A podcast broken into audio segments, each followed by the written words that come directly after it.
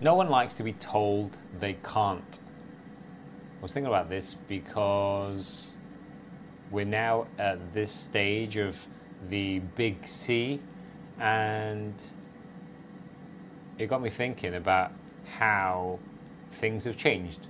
Specifically, how when we were in the thick of it and we were told you can only go out to exercise one time a day, once a day, okay?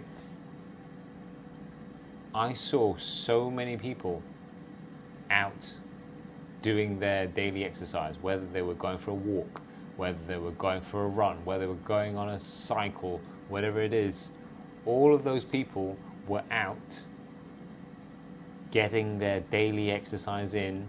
And these are the very same people who have been saying for weeks, months, and years that they wanted to get back into something. They wanted to get back into a, a fitness routine. They wanted to do something to get out of the house again. Okay, um, and now, now we're a few months on. We're now allowed to go out, and what do I see on the streets?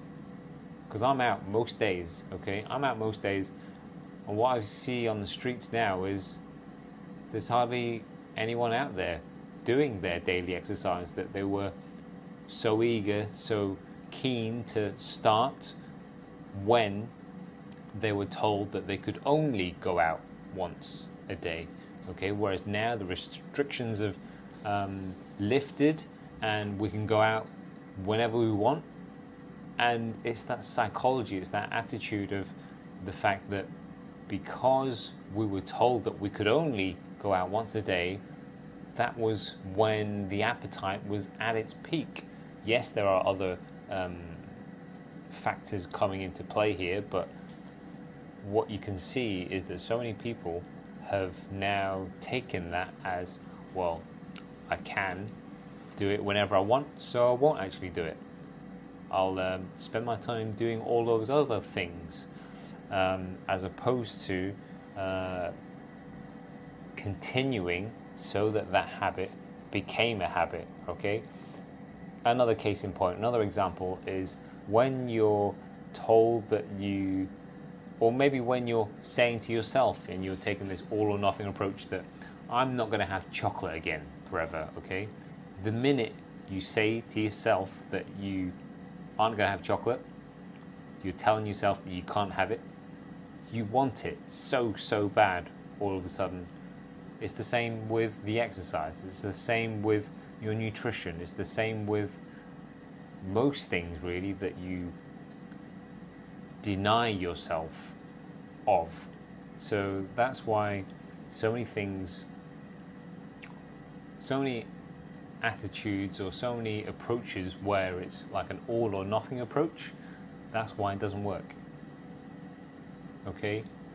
What does work for long term sustainability, as boring as it is, as many times as I'm going to say it, is that it takes you doing things over and over and over, doing the boring work, showing up regularly to actually get the habit to become ingrained. It can be as simple as um, I've got a client who we've just helped to improve the amount of water that she drinks. Okay, and it, all it took was her to be held accountable to me for the last two weeks, so that now, um, after having been accountable, after having reported to me after pretty much every glass of water for two weeks, um, it's now become ingrained because I didn't tell her that I didn't tell her that she couldn't have water anymore.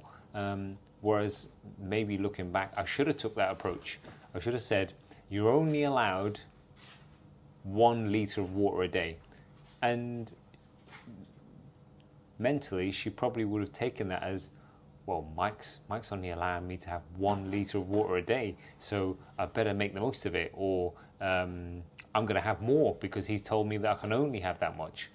So if we apply that psychology to the wider audience uh, of what has happened here, which is we can now go out and exercise and get some sunlight and get some fresh air anytime we want, it's it's plain for all to see that people aren't upholding that, and that's a that's a worry for me because now more than ever you've got more time than ever to go and do that stuff.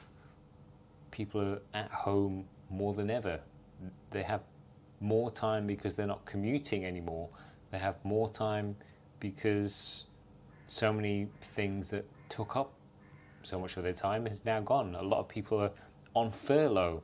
Um, so it's not that they don't have the time, it's more about the fact that their mindset is such that because they can do all of those things that they want to do, they're, they're sport for choice now.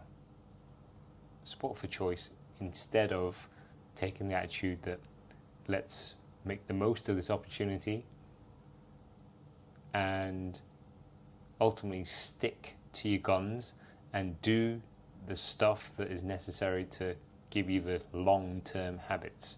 Okay, long term habits. That's all I'm about, really. Um, long term habits along the four key principles. Okay, of how much are you moving, how are you nourishing your body, what are you doing to strengthen your body, not to make yourself skinny, but what are you're doing to actually strengthen the body and then your mindset. What are you doing to bolster, to boost, to improve your mindset, your mental health?